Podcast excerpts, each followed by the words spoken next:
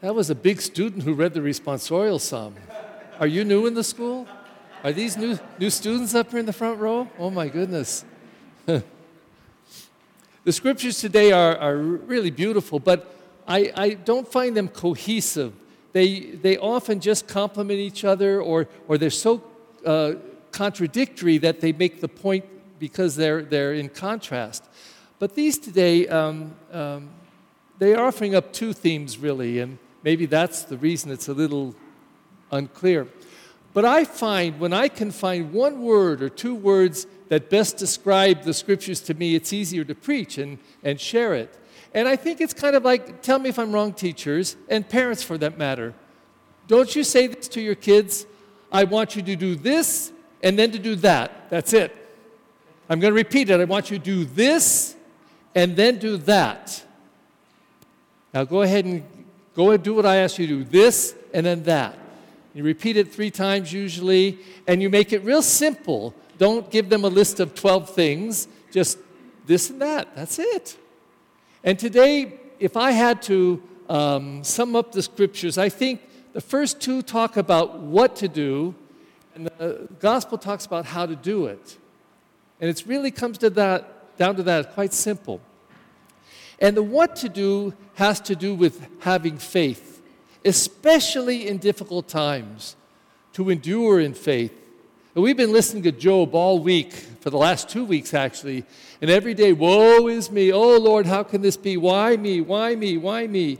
And so Habakkuk, speaking for uh, God, first listens to the people who are complaining. Why me, O Lord? Why do I have to suffer? Why have you turned your back on me, God? Why aren't you making us victorious again? What? And then God speaks back to them and says, You got to have faith. Where's your faith? And you have to have a faith that endures all things. And so the Lord challenges them, and therefore us too, to be people that have faith that will carry us through the rough times. And then in the second reading, it's Paul's letter to Timothy, not to a community, but to Timothy, the leader of a community. And Paul's writing from prison. He says, I'm a prisoner of the Lord. Where's your faith? You must have great faith and endure, struggle, stay in there, hang in there, compete, compete with your faith. You should be people of faith. That's what, that's what you need to do, is to be people strong in your faith. Then the gospel comes along, and I think uh, in a surprising way tells us how to do that. At least one way, but kind of wraps it all up. And it's funny because it, the linkage is the question or the statement that the uh, disciples make to Jesus. They go to him to kind of plead for his help and they say, Lord, increase our faith. Increase our faith. And so, what Jesus says in reply doesn't give them an answer, but he makes a statement. He says, If your faith was the size of a mustard seed, and they're very tiny, a mustard seed, if your faith, disciples, were the size of a mustard seed. See that mulberry tree over there? You could say, jump in the ocean and grow. And it would do it, it would obey you. Now that's ridiculous. But Jesus, the great teacher, used a lot of hyperbole, making these gross exaggerations to make a point. And it gets our attention that if our faith were just a tiny, tiny seed, we could tell a tree, a big tree, jump in the ocean and grow. But then after making that statement, Jesus explains how. It's very beautiful.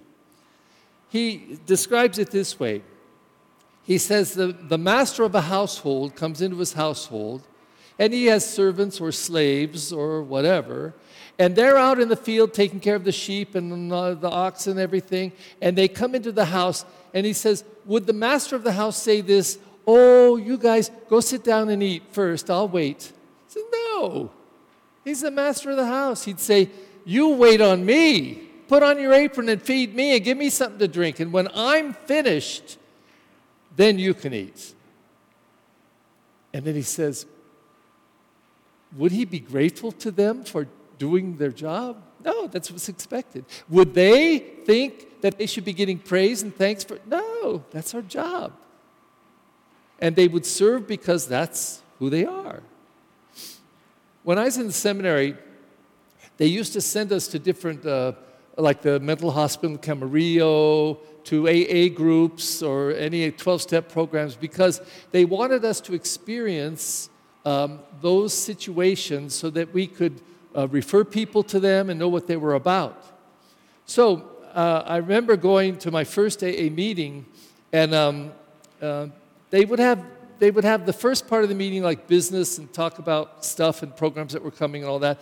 And then the second half would be all these testimonies. And people would tell their story how they were drunk on the street and they finally decided to hand their life over to God or a higher power and how their life changed. And people would get strength from one another's stories. But in the first part, there were different tasks that people had. Somebody would read the minutes and somebody would do this or do that. But there was this one task where this man or woman would give out these little pins that they would pin on the people for some time of sobriety. So when a person was sober for one whole year, they got a pin. If they lasted five years, they got a pin. 20 years, they got a pin. And what I liked was after the distribution of all the pins and the applauding for all the sobriety that was going on, this is what the person would say Thanks for letting me serve you.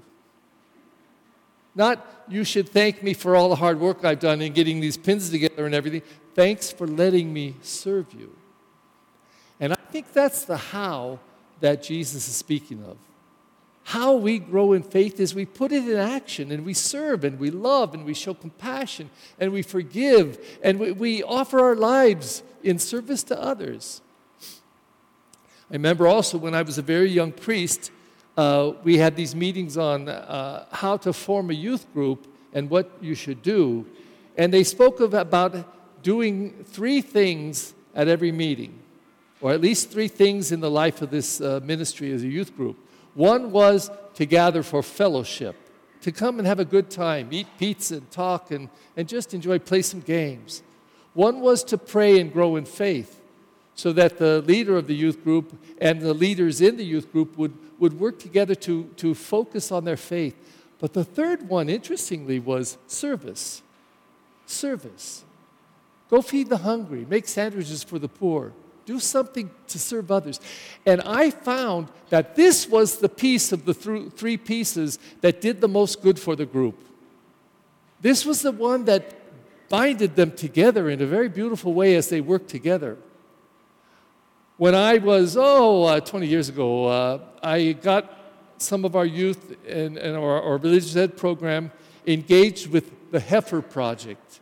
I don't know if you've ever heard of the Heifer Project. School, listen to this, school, this would be a nice project.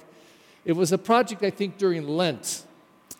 And the purpose of it was for the kids to raise money to buy a cow or a couple of goats or a bunch of chickens not for themselves, but for people in Africa or India or somewhere else. So, say they'd work together, they'd do all these projects to make this money, and then they would send it and say, We want to buy a cow for these people because this cow will give them milk, and this cow will have calves, and this cow will help them to be able to be fed and, and, and even to perhaps to, to grow in some ways of working and supporting their community. I thought to myself, and, and I found it always to be true, that when the kids did this, they get to see a picture of the cow that they sent to these people, and they said, We did that. We, we helped these people. And Jesus says, Don't you get it? That's how you grow. That's how you grow in faith. Faith that's just here is just here. But when it's here and then it travels down to here, and then we say, What can I do now? How can I serve now? that's when our faith really comes alive for us. So today, I really think that, that the scriptures are just answering those two questions. What do we need to do to have more faith? And we have to have this faith to endure at all times, especially hard times. But you know how to do it is to begin to be a people who love and serve and show compassion and forgiveness. And the more that we put that stuff into practice, the more that life of Jesus comes alive in us.